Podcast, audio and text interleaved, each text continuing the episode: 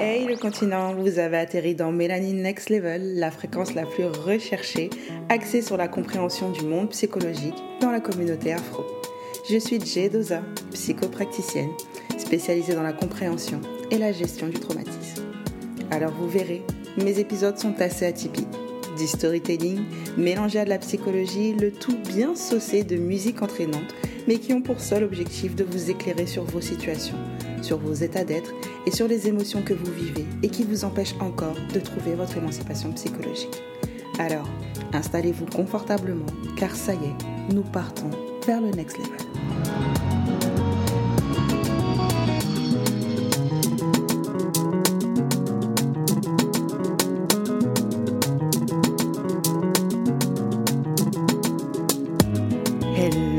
Et bon retour dans Mélanine Next Level, la fréquence la plus recherchée.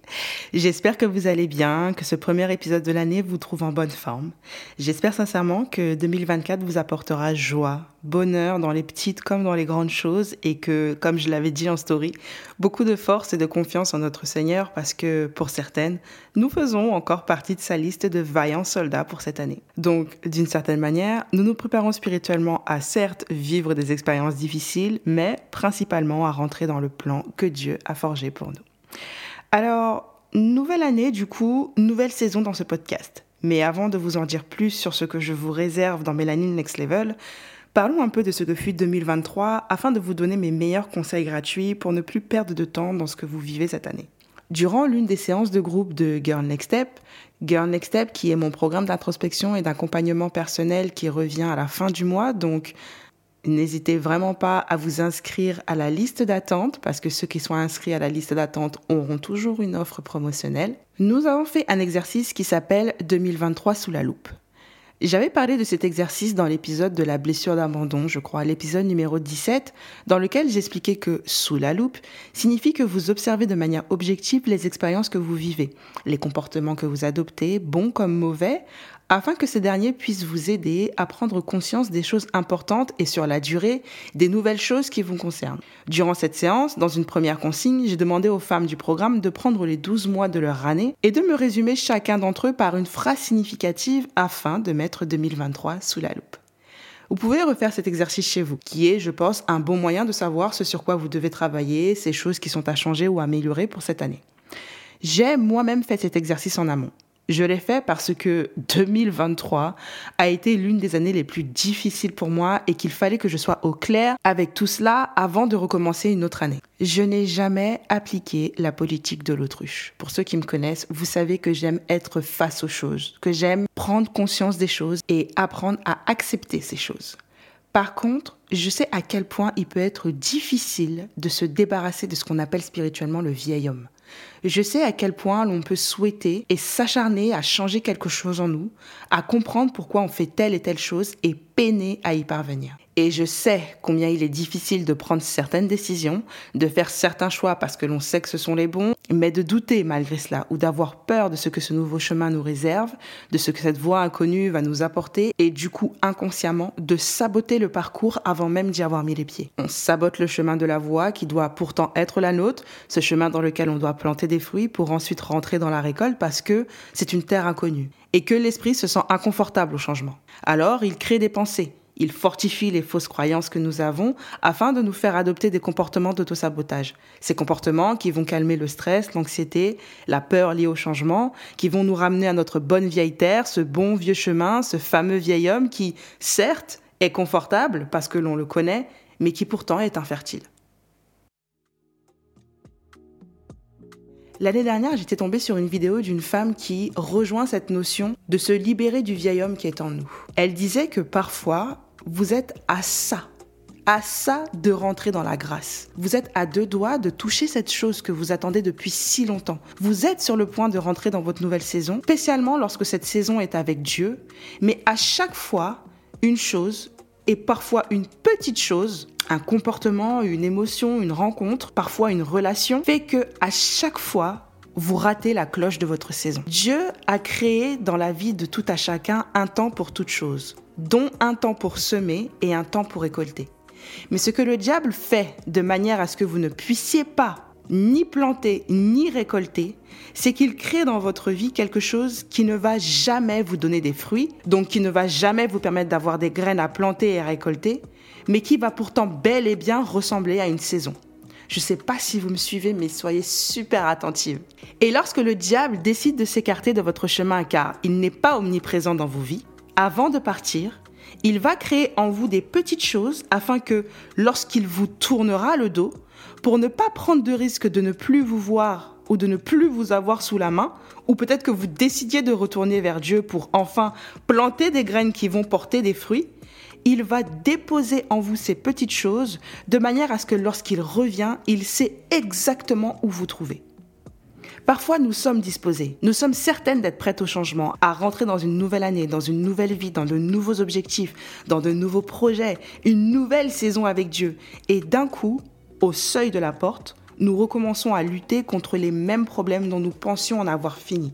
Ces choses pour lesquelles on se disait non, mais en fait, ça c'est bon, j'ai géré le problème en fait. Et ces choses-là peuvent être tout et n'importe quoi. Un problème de colère, de la procrastination, une dépendance affective, un trouble alimentaire, un problème avec la cigarette, une mauvaise gestion de l'argent. Cela peut passer par n'importe quoi qui va donc saboter votre entrée dans une nouvelle saison et vous insérer dans un cycle, vous insérer dans une saison qui ne va pas porter de fruits. Vous vous souvenez de l'épisode où je parlais de la notion d'être coincé dans un rond-point? Ici, c'est exactement le même principe. Vous êtes sur une route totalement dégagée. Vous pensez réellement avoir trouvé le bon chemin et vous arrivez au rond-point où là, le diable vous attend car il vous a vu arriver. Il vous a vu arriver au loin là avec votre assurance, votre détermination et hop, au travers d'une chose, au travers d'un comportement, il va réveiller en vous une douleur. Il va réveiller en vous une blessure qui va vous faire faire demi-tour parce qu'il sait sur quel bouton appuyer pour vous avoir de manière à être sûr que vous n'irez ni semer ni récolter. En 2024, vous devez reconnaître ce bouton en vous. Vous devez reconnaître ces blessures émotionnelles, ces comportements, ces fausses croyances, ces frustrations de mauvaises expériences qui aiment refaire surface à des moments impromptus de votre vie pour ainsi vous empêcher de rentrer dans ce que Dieu a prévu pour vous. Vous devez reconnaître ces fausses saisons. J'ai compris en 2023 que l'une de mes fausses saisons est tout ce qui va englober la notion de fréquentation. Quand j'étais petite, j'ai toujours voulu avoir beaucoup de copines. De par mon instabilité émotionnelle, je changeais très souvent de copines pour combler un vide en moi et apaiser mon sentiment de solitude. Lorsque j'ai entamé mon travail personnel, je me suis séparée de beaucoup de personnes par respect envers moi-même. Je me suis découvert, j'ai défini de nouvelles valeurs, j'ai défini de nouveaux objectifs et j'ai constaté que, autour de moi, l'entourage qui m'accompagnait ne pouvait m'aider à respecter ces valeurs que j'avais fixées en moi. Donc du coup, j'ai décidé de m'en séparer.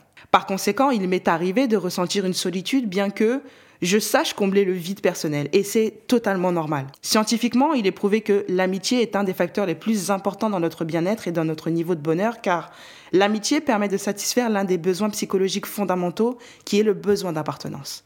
Donc, ressentir de la solitude à un certain moment de votre vie, c'est totalement normal, surtout dans la mesure où vous savez que vous n'êtes pas assez entouré. Mais personnellement, après plusieurs mauvaises expériences amicales, j'avais décidé de ralentir le pas avec les amis, avec les nouvelles fréquentations, parce que je me connais.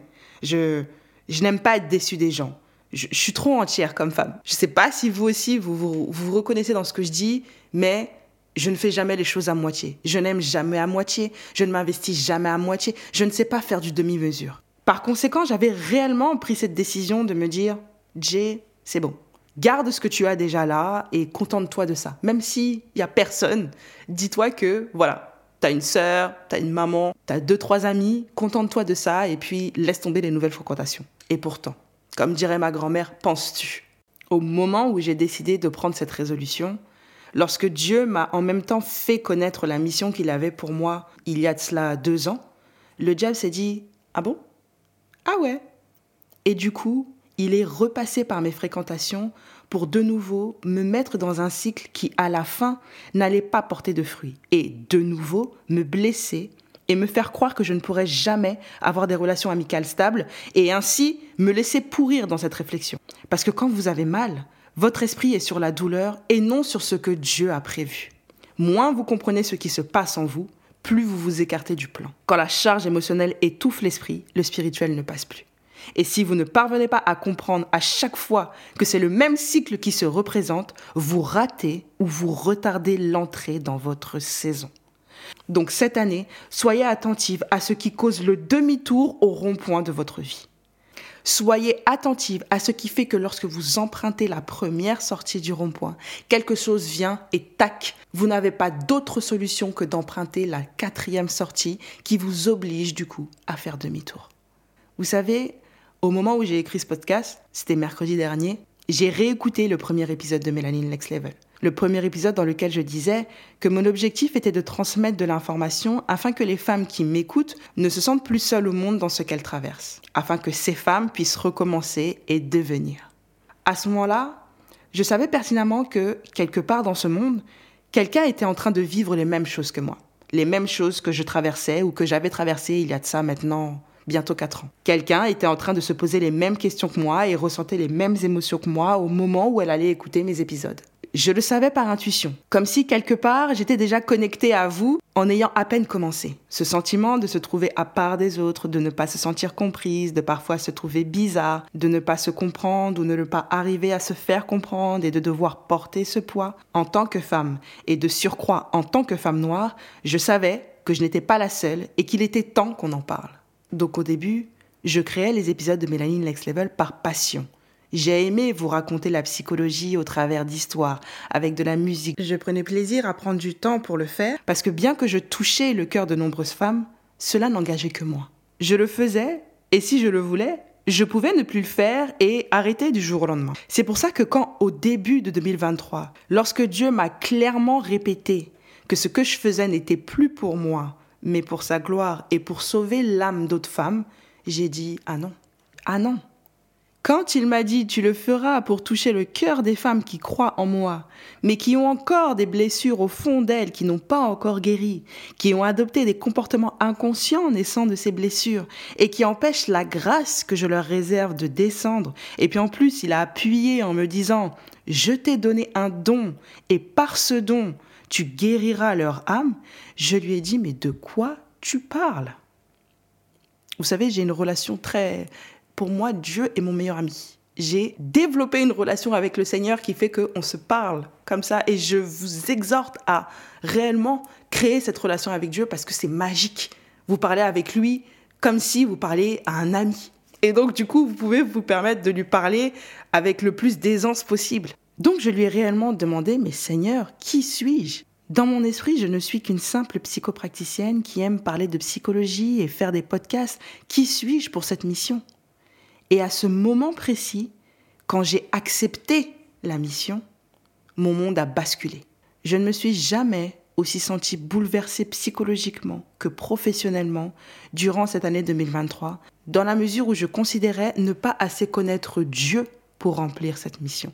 Je ne me sentais pas légitime, j'étais perdue dans ma création de contenu. Je faisais juste pour faire parce que le doute s'était installé dans mon esprit.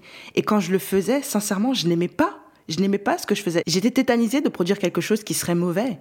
Et plus le temps passait, plus je perdais le goût de mon métier, plus je perdais le goût de créer du contenu, plus je perdais le goût de créer des épisodes de podcast.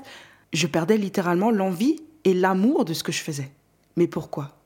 Parce que comme je l'ai dit plus haut, j'ai commencé en roulant sur une voie qui était plus ou moins dégagée. Au moment où je me suis sentie en sécurité et que j'ai accepté de rentrer dans ce que Dieu m'avait demandé, le diable m'attendait au rond-point. Ah, cet épisode, il va être dense. Je vous l'ai dit. Je vous ai dit que je veux vraiment qu'au travers de cet épisode, vous preniez conscience de ce qui va vous ralentir cette année. Comme ça, comme on dit au Côte d'Ivoire, on gagne temps. On gagne temps.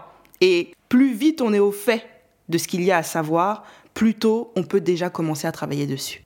Parce qu'après avoir pris conscience de ce qui vous ralentit, vous allez devoir prendre un réel temps pour trouver le gombo parfait qui va vous aider à ne plus procrastiner.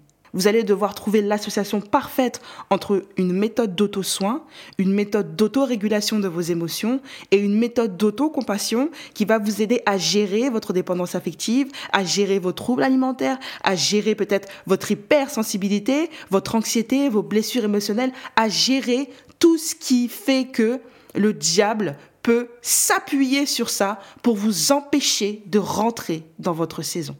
Et cela va par moments vous paralyser parce que sur le coup, vous allez rester comme suspendu dans le mais comment je dois faire ça en fait? Mais comment je dois faire ça? Et vous allez parfois tellement avoir peur de ne pas réussir à trouver de solution, de ne pas réussir à tenir, que vous allez décider de ne rien faire du tout.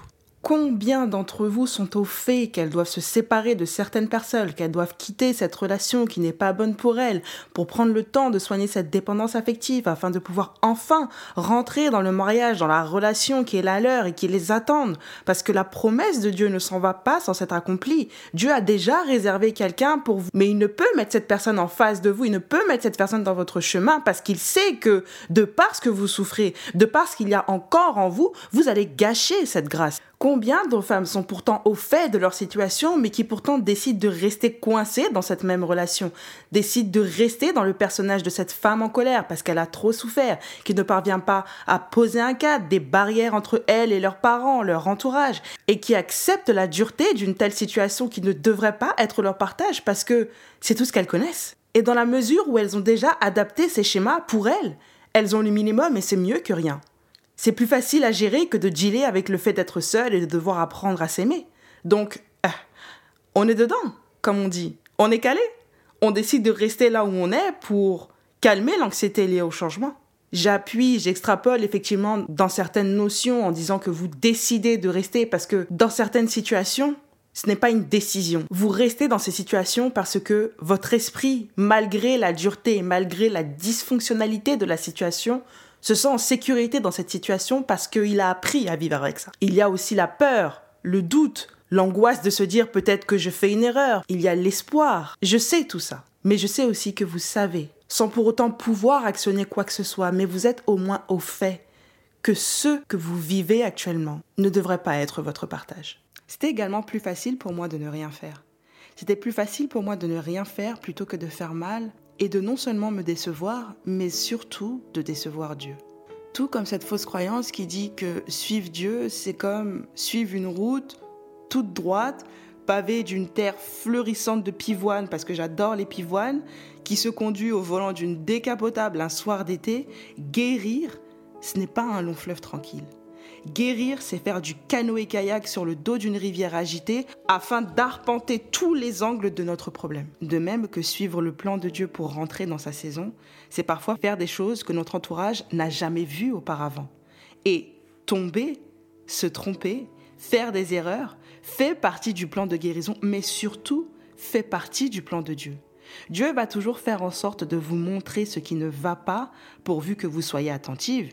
Il va toujours vous parler, vous dire de suivre un chemin, d'en quitter un autre, mais il ne va jamais vous donner le plan pour le faire. Tout ce qu'il veut, c'est que vous y alliez.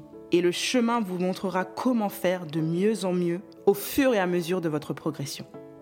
Je vous promets que si Dieu m'avait montré le plan qui m'expliquait comment guérir de ma dépendance affective, je n'aurais jamais, jamais, jamais suivi le plan. Mon cerveau l'aurait rejeté en bloc pour se protéger de la souffrance, de l'anxiété que j'allais vivre parce que c'était le cas. Donc cette année, soyez prête à rentrer dans le brisement des cycles et à faire confiance à Dieu dans ce processus. Si je décide vraiment d'être honnête envers moi-même, je sais que mon passé de fille aînée qui a grandi au cœur d'une parentalité difficile et qui a longtemps souffert dans ses relations de couple et dans la construction de sa vie est ce qui amène Dieu à me charger de cette mission. Par conséquent, ayant accepté de suivre son plan, Mélanie Next Level restera toujours le podcast le plus recherché, avec des épisodes centrés sur la psychologie relationnelle, le développement personnel, mais également sur le développement spirituel, afin que vous puissiez avoir l'équilibre parfait pour pouvoir enfin guérir de ces blessures qui vous empêchent d'obtenir la grâce qui vous attend. À partir de maintenant, vous retrouverez deux épisodes par semaine au travers de ce canal afin que je puisse remplir mes obligations envers mon Père. Je pense que pour commencer cette année, je vous ai apporté le meilleur conseil qui soit pour vous éclairer. Je pensais vous en donner plus, mais j'ai été pris par l'inspiration et je me suis laissé porter.